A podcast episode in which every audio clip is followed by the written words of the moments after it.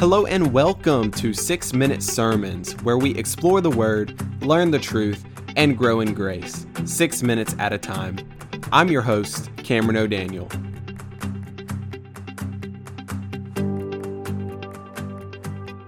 First Peter chapter 1, verse 13. Therefore, preparing your minds for action and being sober minded, set your hope fully on the grace that will be brought to you at the revelation of Jesus Christ. This is the book of First Peter. This is Peter's first book that he wrote. Obviously, it's called First Peter for a reason. He wrote two books, and they are both written generally to all Christians, just to Christians who are in the area. There were probably copies made to where Christians could get them all around in different cities. And so here, at the very beginning of First Peter chapter 1, or really the middle of First Peter chapter 1, the very beginning of the letter, Peter is describing how we are born again to a living hope. He's talking about how we are born again in Jesus.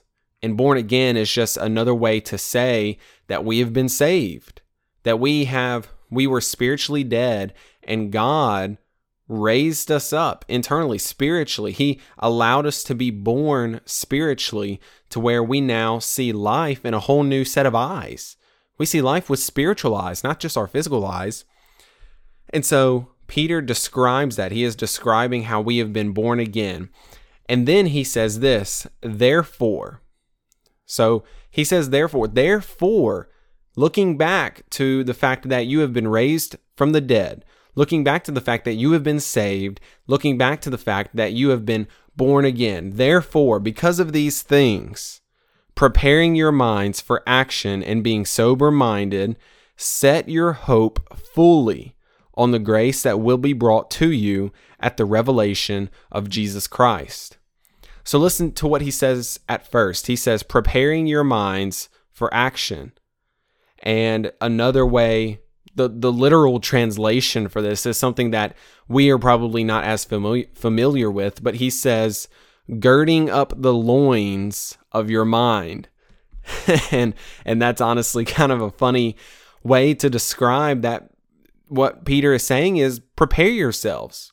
You know, when he says girding up the loins to the people that he's writing to, they would have known exactly what that meant. But to us, we have no idea what that means. But what it does mean, girding up the loins, it's back in that day, back in the day of AD 50 or whenever, they wore tunics and these robes. And what they would do is they would pick up the tunic off of the ground, the, the part that was dangling past their knees. They would pick it up, tie it between their legs so that they could then run and be active.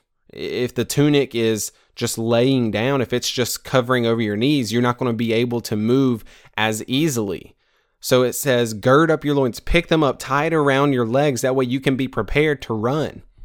And so we don't really understand that because we don't wear tunics like that anymore. We don't wear robes like that. But to them, they would have understood that fully.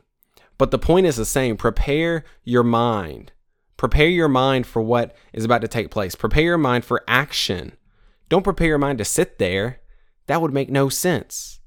Peter says, prepare your mind for action and being sober minded. So get all other stimulants out of your mind. Be sober minded as we do this thing. And what is this thing that Peter is referring to? Well, he says this being sober minded, set your hope. So, for Christian, for you as a Christian, you've been born again, you are setting your hope in this, nothing else. There is not this plus something this plus the world, this plus government, this plus your spouse, this plus your education. It's not that at all. We set our hope in the grace that will be brought to us at the revelation of Jesus Christ. That's what the verse says. There's no add on. It says, Set your hope fully on the grace that will be brought to you at the revelation of Jesus Christ. So not only is it we are setting our hope in somewhat in a somewhat manner or some of it at this point but at another point not all of it peter doesn't say that he says set your hope fully all of it every single bit of your hope on the grace that will be brought to you at the revelation of Jesus Christ. What is he saying? He is saying, look ahead. Look ahead. Set your hope ahead on what is to come. Jesus Christ is coming back. Jesus Christ has saved you, and although you are not with him bodily, you are with him in the spirit. But one day you will be with him in the spirit. And so, in that, set your hope. Don't set your hope to anything this world provides. It doesn't matter what happens in this world. You could die a martyr's death, but your eyes are still looking ahead to the hope that is in Jesus Christ, at the revelation of Jesus Christ. That is what we as Christians are called to do. God has saved us. We have been born again. And therefore, because of that, we prepare our minds for action. There's a, a, famous quote. I don't, I don't know who to attribute it to. Some people might say an old grandma in a, in a Southern Baptist church would have said this, but it, they say, the idle mind is the devil's playground.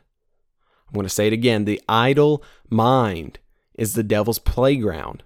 If your mind is idle, if it's not focusing on anything, if it's not disciplined in what the Bible says it needs to be disciplined in, the devil's just going to have a field day.